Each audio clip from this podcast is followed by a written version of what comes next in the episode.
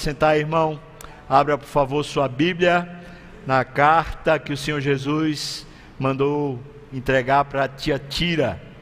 É, em Apocalipse capítulo 2, versículo 18 até o versículo 29.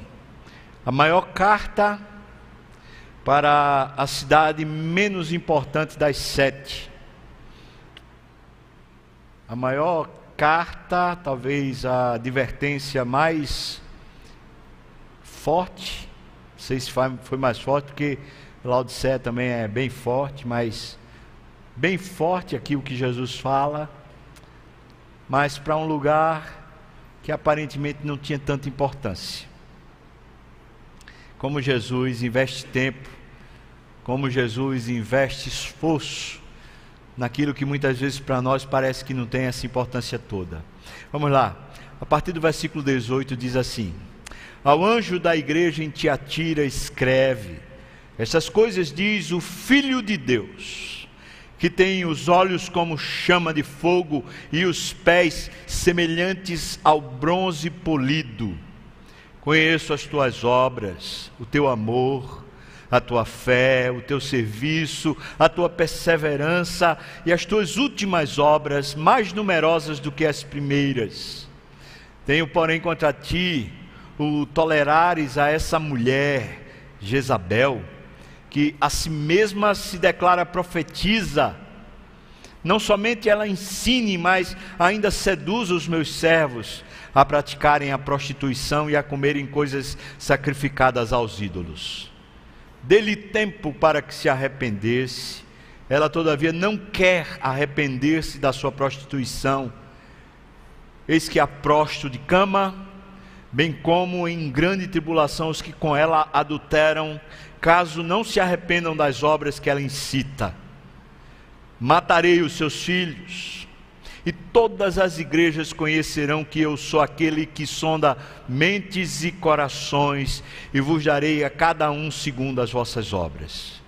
Digo, todavia, a vós outros, os demais de Tiatira, a tantos quantos não têm essa doutrina e que não conheceram, como eles dizem as coisas profundas de Satanás, eu lhes digo: outra carga não jogarei sobre vós, tão somente conservai o que tendes até que eu venha. Versículo 26 até o versículo 29, por favor, leia comigo. Vamos lá?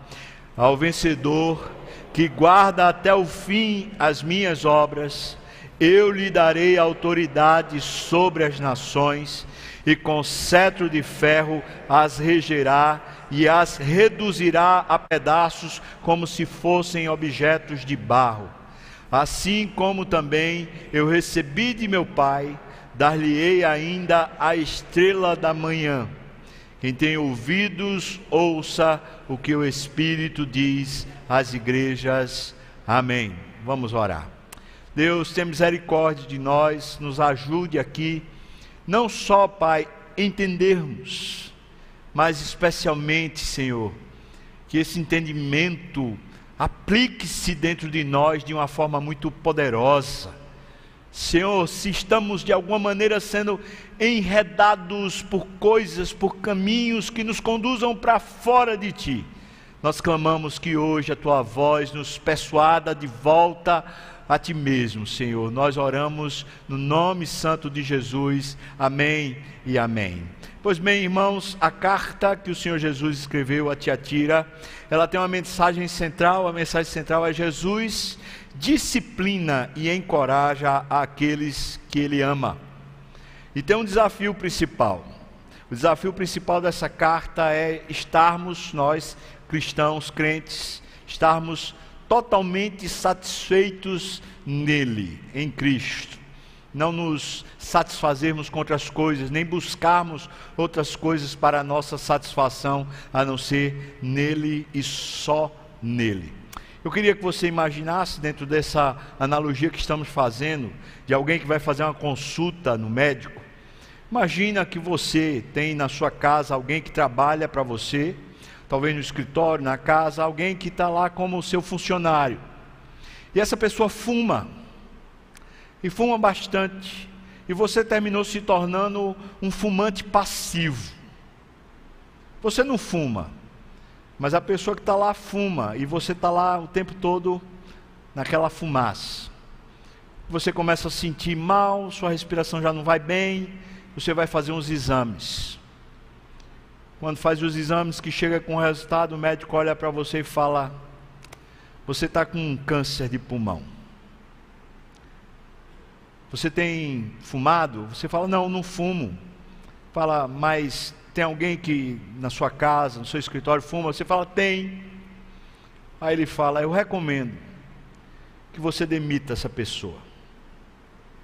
Ou pelo menos você não, não viva mais junto, porque a gente vai fazer um tratamento com você. Mas se você continuar fumando passivamente, é bem provável que o tratamento não surta efeito. Eu pergunto para você, em tal circunstância, mesmo que o funcionário ou a funcionária fosse alguém que você ama, ou uma pessoa que você tem gratidão, eu pergunto para você, entre a sua saúde, entre a questão de vida ou morte, e a permanência de tal funcionário na sua vida, o que você faria? Eu diria que a carta que o Senhor escreveu a Tiatira é uma grande advertência falando: eu vejo uma péssima influência no meio de vocês. E eu estou desafiando vocês a lançarem mão dessa influência, a jogarem fora essa influência antes que essa influência leve vocês a uma completa perdição. É mais ou menos isso que acontece na carta de Tiatira. Então nós vamos ver quem era Tiatira. Ela, a, a cidade ficava no caminho onde viajava o, o correio imperial e ela era aquela principal, era uma espécie de, de centro de abastecimento de várias especiarias e comércios em toda a região da Ásia. Por exemplo, ali em Tiatira havia um centro comercial de lã, couro, linho, bronze, tintureiros, alfaiates, vendedores de púrpura, etc. A própria Lídia, que morava lá em Filipos, provavelmente comprava aqui em Tiatira os seus produtos para vender lá em Filipos. Sendo assim, você vê que era um centro comercial, não era um centro importante no sentido de adorações, como outros, que a gente já falou, Éfeso lá, do templo da deusa Diana, mas era um templo, era um lugar importante por causa do comércio. Agora, tinha um negócio muito interessante. Naquela época, quase tudo tinha a ver com adoração ou com deuses. Então, cada uma dessas especiarias, havia uma espécie de agremiação. E aquele clube, aquele grêmio, estava sempre dedicado a alguma divindade. Portanto, se você é comerciante, para que você tivesse acesso àquelas mercadorias, você teria que se associar ao grêmio.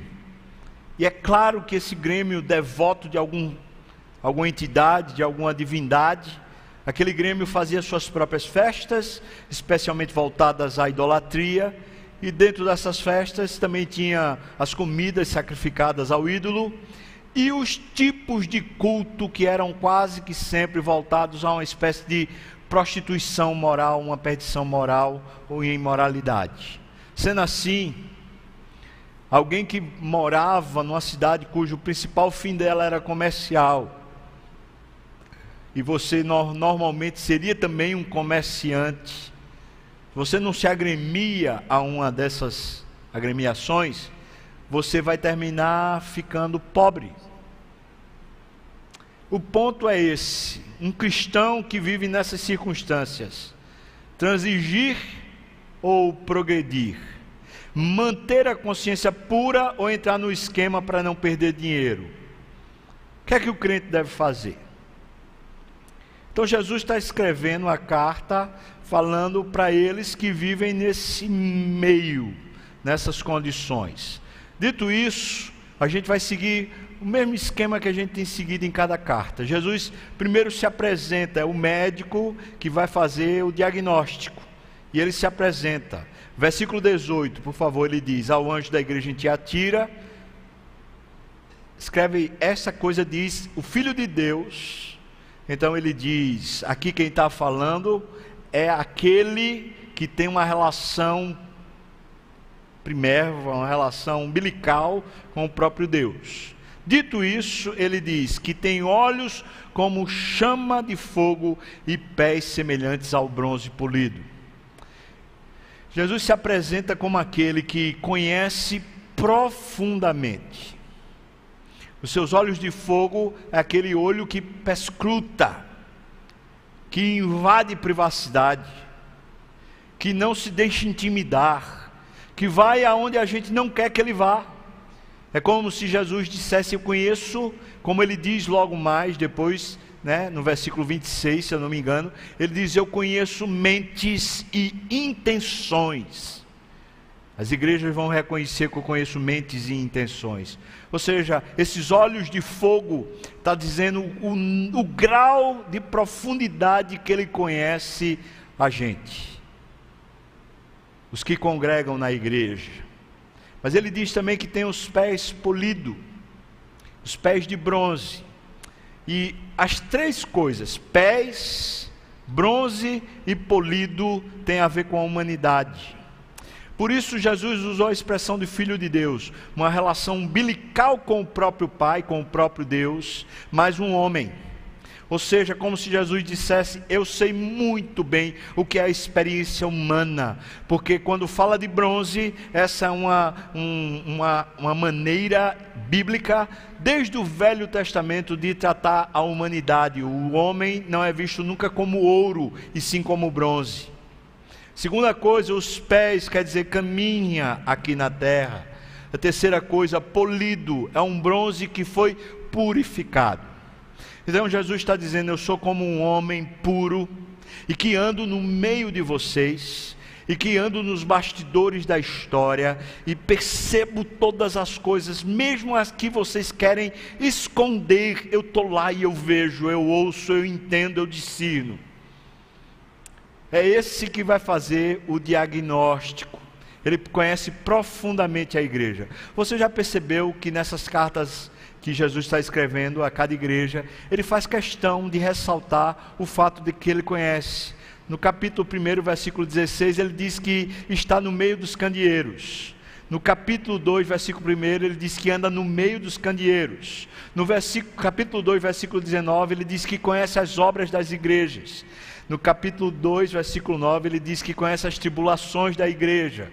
Depois, no versículo 13 do capítulo 2, ele diz que sabe o lugar em que a igreja está. Agora, ele está dizendo que os seus olhos, como chamas de fogo, percebe também um íntimo não apenas as circunstâncias, não apenas aquilo que é dito ou que é feito, mas também o que está motivando e quais são as nossas intenções. Segunda coisa, versículo que a gente vai encontrar, a gente vai dizer no versículo 24. Jesus se apresenta como aquele que distingue dentro da igreja os que são fiéis e os que são infiéis. Ele sabe disso. E por mais que se desfaça, por mais que a igreja seja iludida, ele a percebe muito bem. Versículo 19, ele fala assim: veja lá, por favor. Conheço as tuas obras eu conheço o teu amor, eu conheço a tua fé, eu conheço o teu serviço, a tua perseverança, as tuas últimas obras que são mais numerosas do que as primeiras. O que Jesus está dizendo, né, como médico, agora fazendo o exame, já, já com os exames na mão, fazendo o diagnóstico, é: você aparentemente está sadio.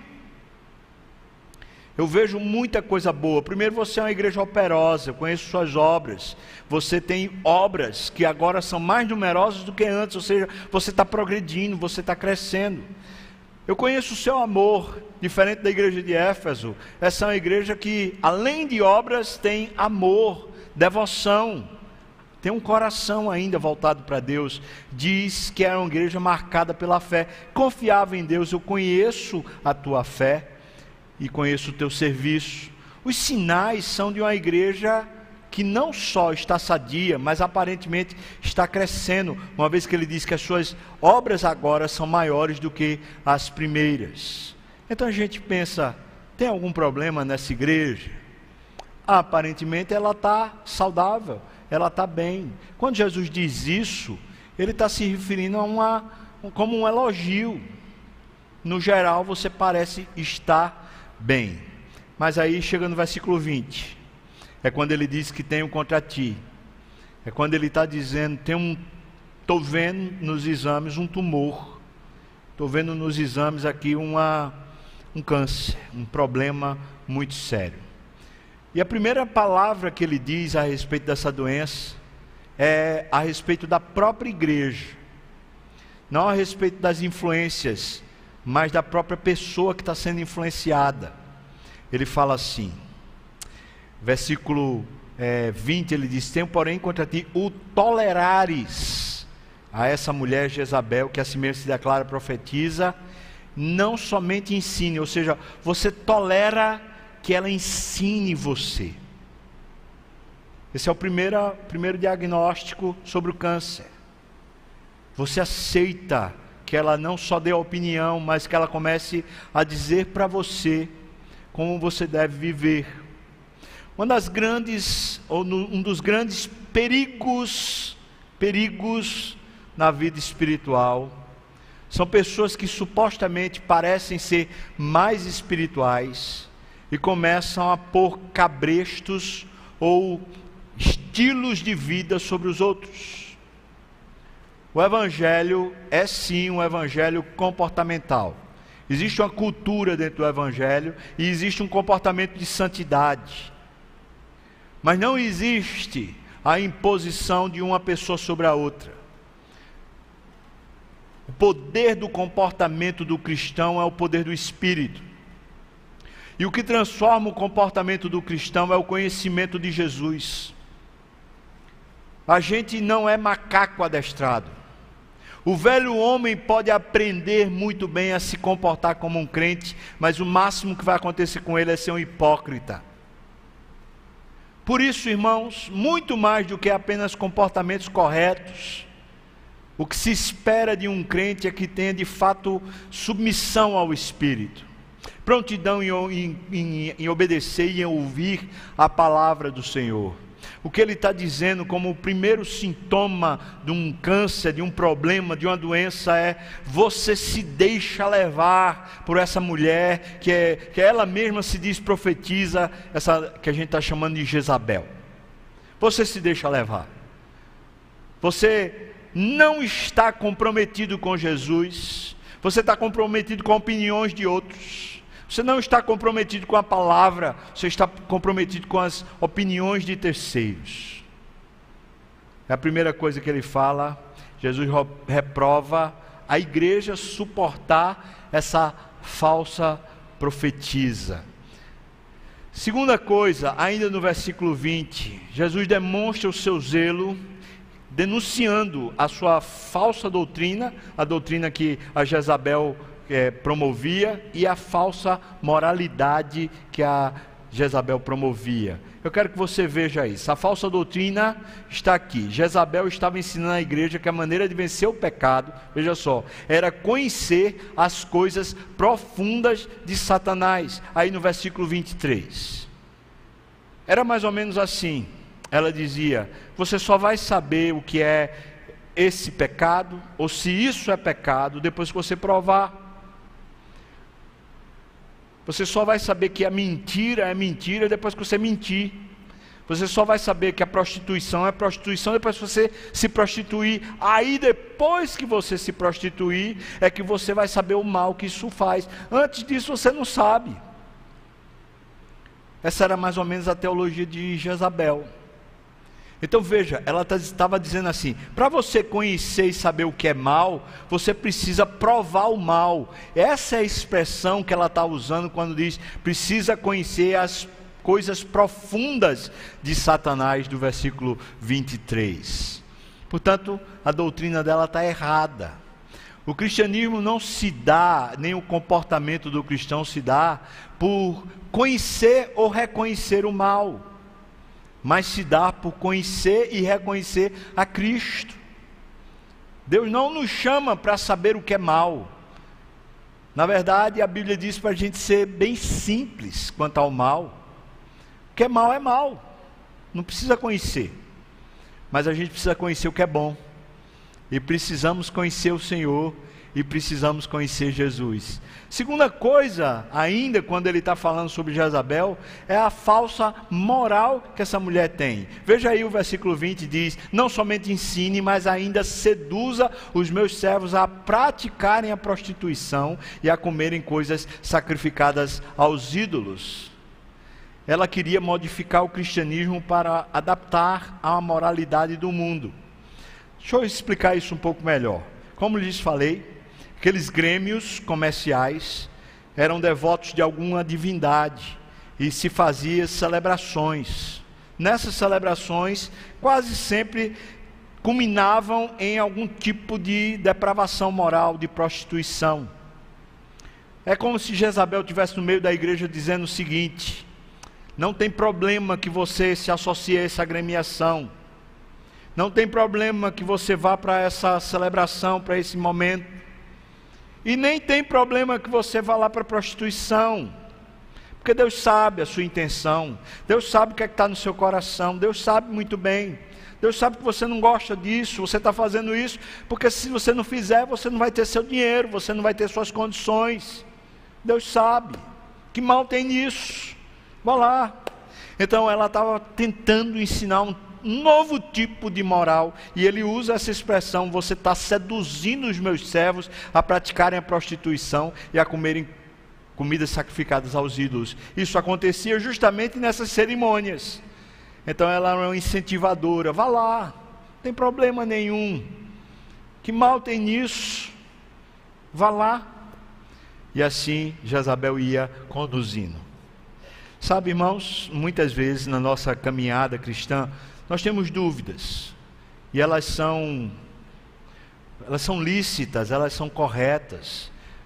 Como se trata muitas vezes de questões que não ficam claras para nós, posso, não posso, devo, não devo. E normalmente a gente quer que pessoas nos ajudem a entender isso. O nosso cristianismo, o cristianismo de Cristo, da Bíblia, não está regrado por pode ou não pode. Não está, de alguma maneira, estabelecido no não ou no sim, mas está estabelecido no poder do Espírito. O que é que eu quero dizer com isso? É que muito mais do que dizer para uma pessoa você pode fazer ou você não pode fazer, você precisa, se quer aconselhar alguém, ensinar essa pessoa a ter um amor a Cristo e a ter uma vida no Espírito que faça esse poder e esse amor discernir por ela. Ficou claro? O amor a Deus e o poder do Espírito é quem nos constrange a ir ou não ir, a fazer ou não fazer não a obrigação e não as regras. Então, a pessoa, quanto mais ama a Deus, menos se contamina com o mundo. Quanto mais o poder do Espírito habita nela, menos o mundo tem espaço no seu coração.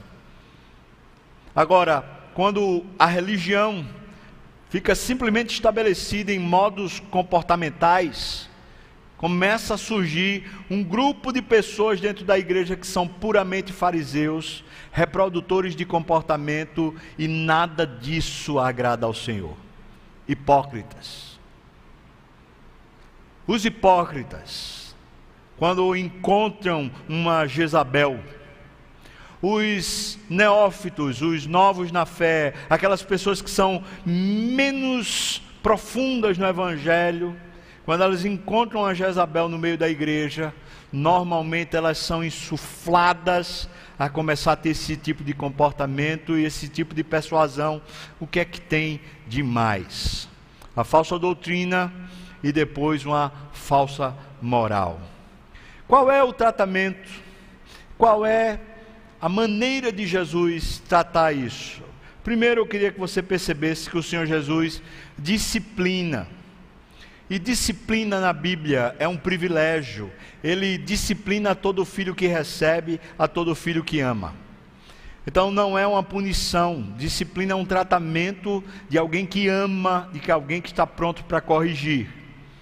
Como é que a gente sabe disso? Veja aí, por favor. Versículo 21, ele diz assim: Veja aí.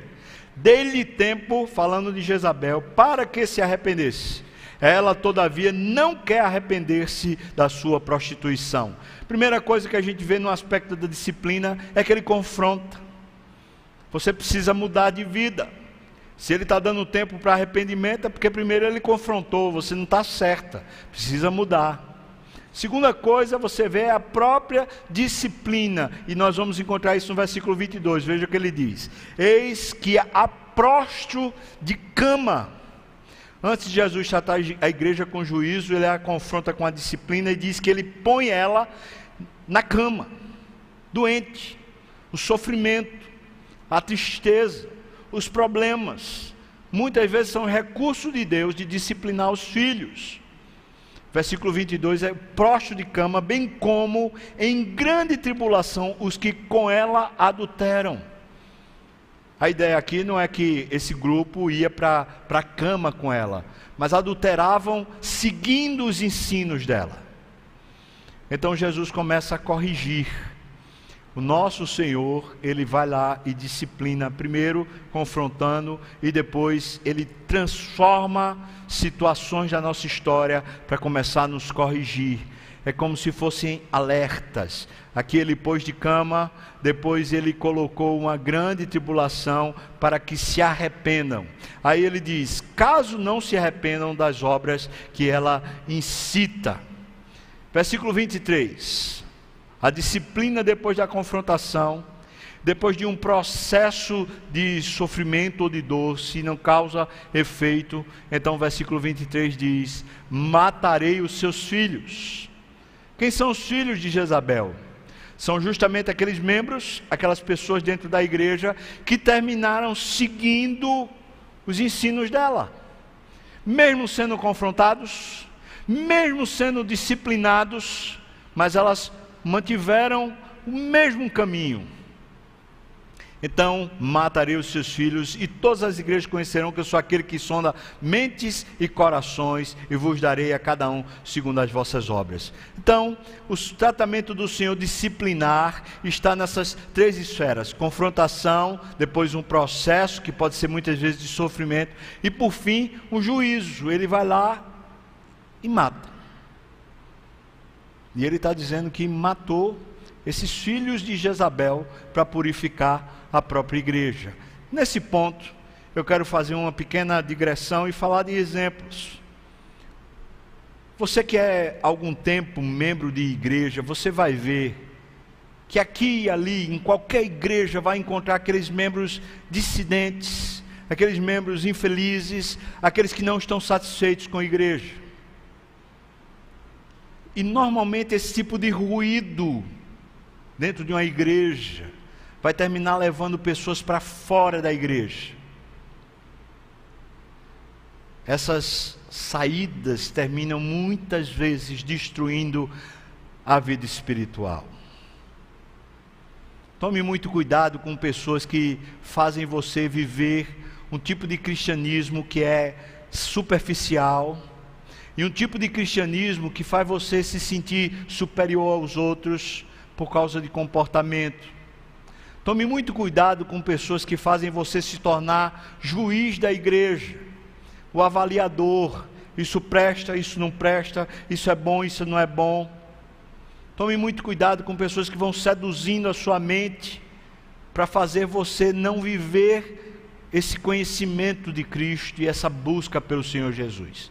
Tome muito cuidado, irmão, porque nós conhecemos, não poucos os exemplos, de pessoas que, seguindo nesses rumos, terminaram saindo de igrejas, às vezes sai de uma igreja, vai para outra, depois daquela igreja vai para outra, depois daquela igreja vai para outra, e termina fora, completamente fora. E talvez esse seja o juízo que Jesus está se referindo, de matá-los. Ou seja, finalmente eles não ficam em canto nenhum, eles se tornam de fato infiéis, ímpios, como se nunca tivessem conhecido o Senhor Jesus. A falta de arrependimento implica necessariamente na aplicação do juízo do Senhor Jesus. Então ele está dando uma chance. Mas esse tratamento também implica em encorajamento. Se por um lado os faltosos vão sofrendo esse tipo de confrontação, um, um tipo de disciplina e até mesmo juízo, por outro lado, os que estão sofrendo, porque olham para aquela situação e falam, mas isso não é bom, isso não é correto, isso não é justo, essas pessoas são encorajadas. Veja o versículo 24 que diz: Digo todavia a vós outros, os demais de Tiatira, a tantos quantos não têm essa doutrina e que não conheceram, como eles dizem, as coisas profundas de Satanás, outra carga não jogarei sobre vós. O versículo 24. Então, é impossível, é sim impossível manter-se fiel. Veja que Jesus está encorajando, manter-se fiel, mesmo quando existe influência negativa. É possível.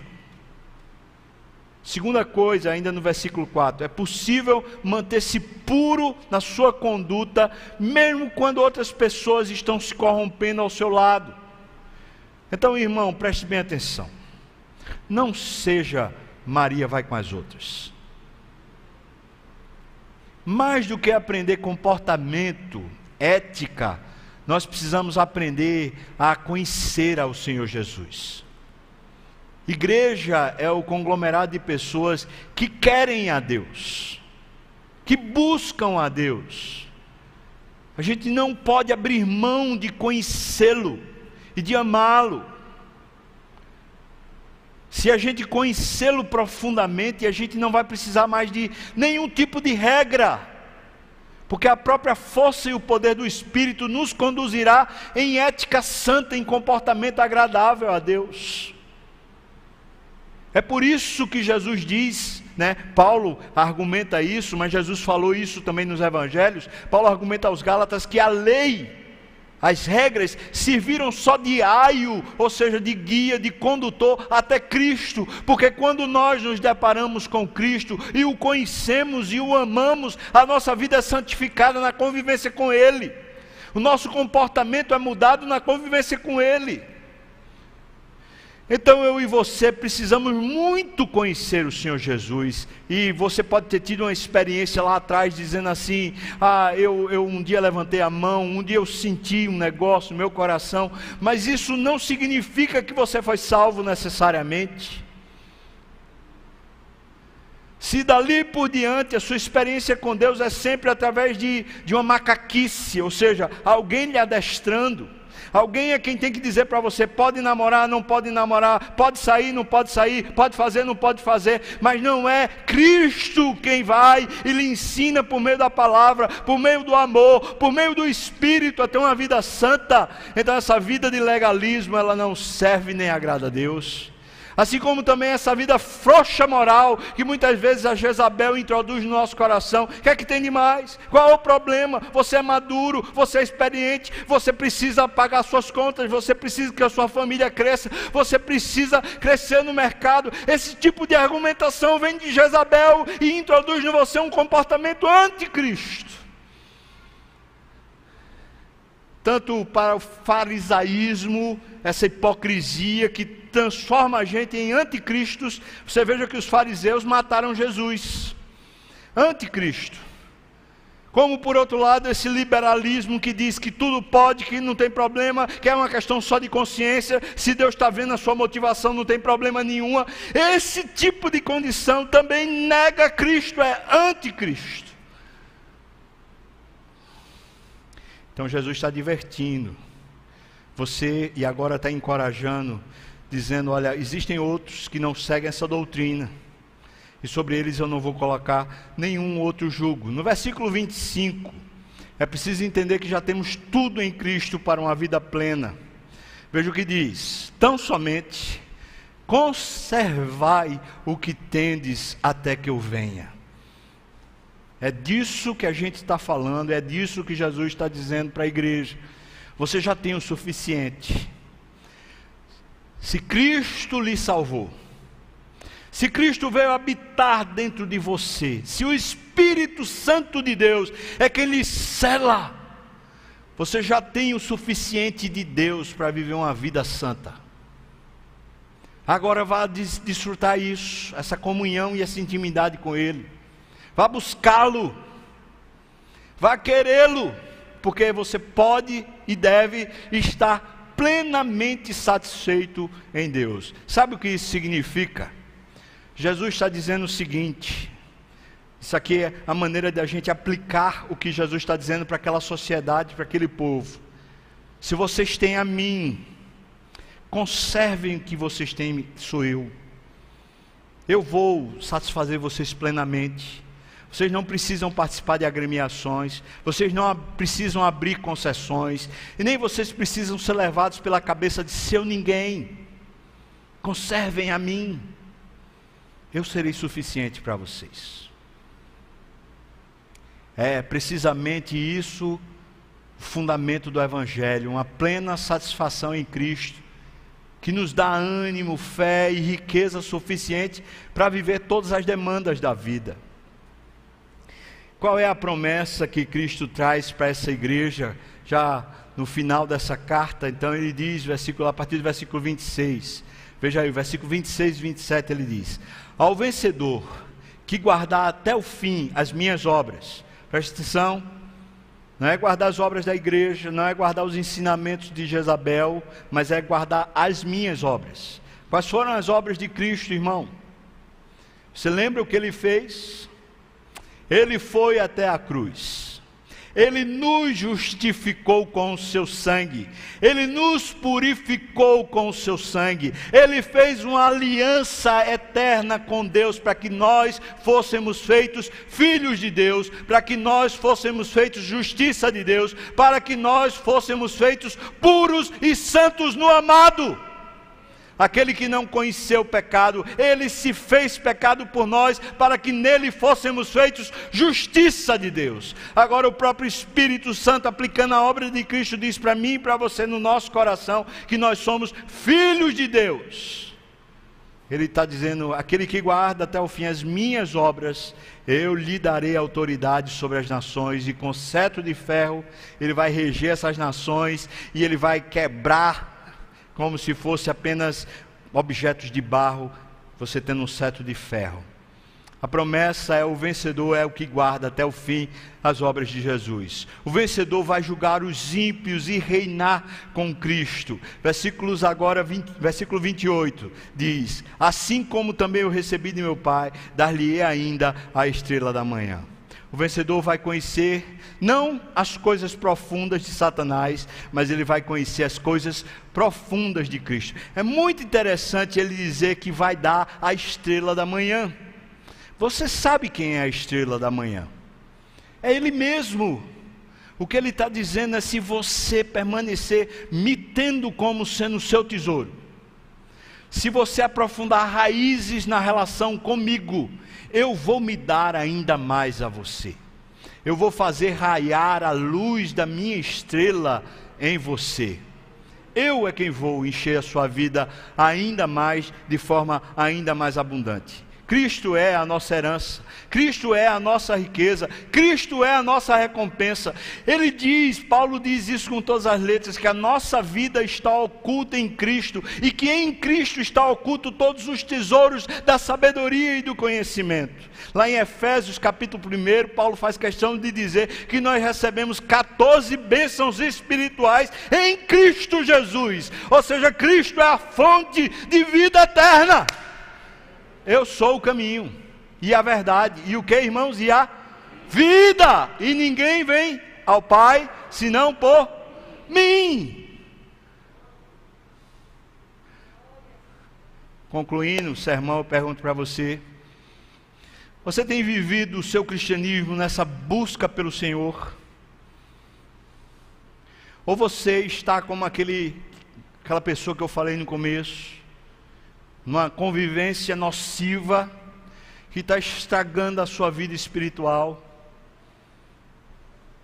Mas você ama, talvez seja uma pessoa que você diz: sempre me foi útil, sempre me abençoou, um funcionário exemplar, mas fuma e está causando câncer em você.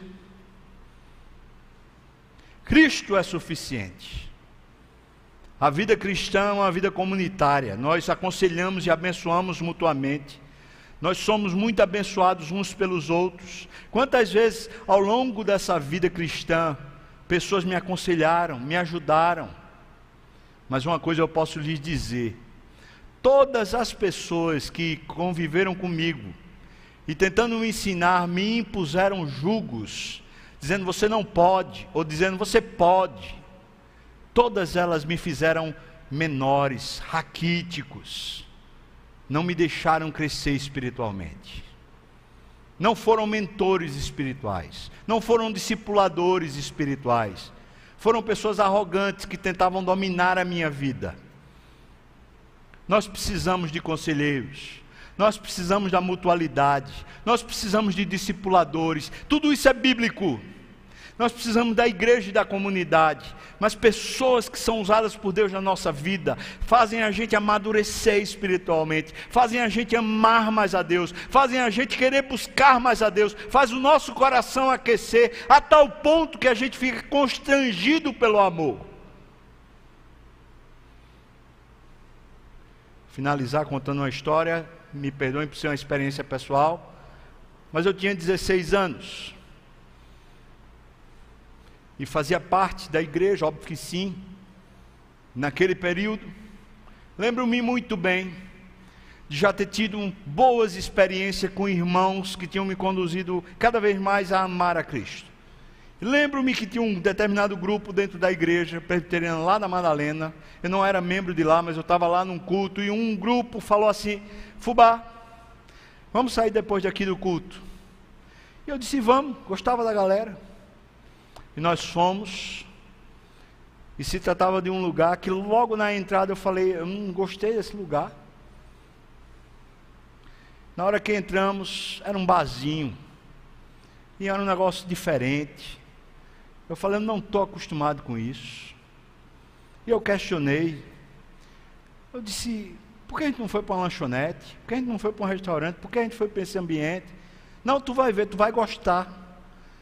E quanto mais o tempo passava, mais aborrecido eu ficava, até que chegou uma hora, talvez lá pelas 11 horas da noite, que eu falei o seguinte: vocês me desculpem, mas eu vou me embora. Esse lugar não é para mim.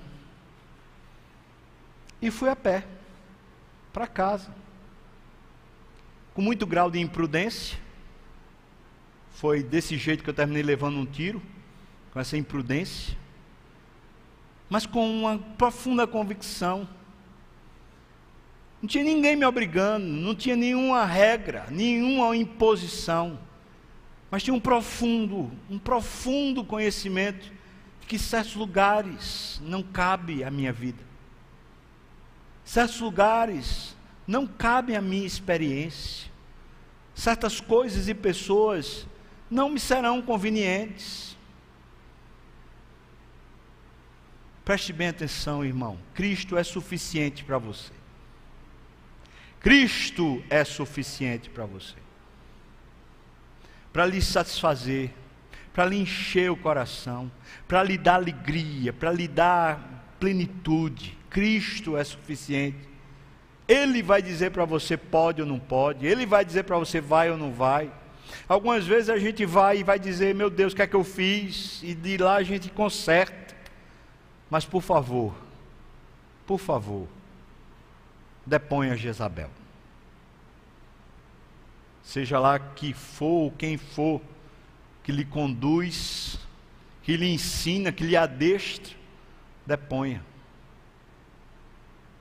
Que nós precisamos é de Cristo. Amém? Vamos orar? Pessoal do louvor pode vir para cá. Pedir para você ficar de pé, vou orar por você e com você que o Senhor nos conduza. Vamos orar. Obrigado, Deus, pela tua palavra viva, eficaz, poderosa, penetrante. Senhor, nós cremos e por isso pregamos: Tu és suficiente para nós, Senhor. Teu Espírito é aquele que tem poder para nos conduzir, para nos guiar. Por isso nós te amamos e te queremos, ó Deus. Queremos e precisamos de Ti. Desejamos o Senhor. Anelamos mais de Ti, Senhor Deus. E se for, Pai, porque nós temos errado, temos falhado, se for por causa dessas coisas que nós temos ficado apáticos, frios, insensíveis, eu quero te pedir, ó Deus, conserta o nosso passo hoje, Deus. Faz a gente se arrepender de obras mortas, de conveniências e convivências mortas que apodrecem e matam o nosso coração, Senhor. Nós clamamos, ó Deus, que o Senhor nos ajude a sermos como esses demais de, de Tiatira, Senhor Deus. Esses demais, que simplesmente o Senhor disse: Eu não vou pôr nenhum jugo sobre eles. Antes, pelo contrário, eu vou encorajá-los a terem plenamente suficiência em mim. Ó oh, Senhor, toma-nos assim no nome de Jesus. O Senhor nos encoraje mais a te buscar mais, a te querer mais, a realmente sermos cheios do Senhor e do Espírito. Nós oramos, ó Deus, no nome de Jesus. Que a graça do nosso Senhor e Salvador Jesus Cristo, o amor de Deus, o nosso querido e amado Pai, comunhão, consolo, a bênção, o poder, o avivamento do Espírito venha sobre nós, o povo do Senhor, não só agora, mas até quando o Senhor voltar e nos tomar para si. Aleluia.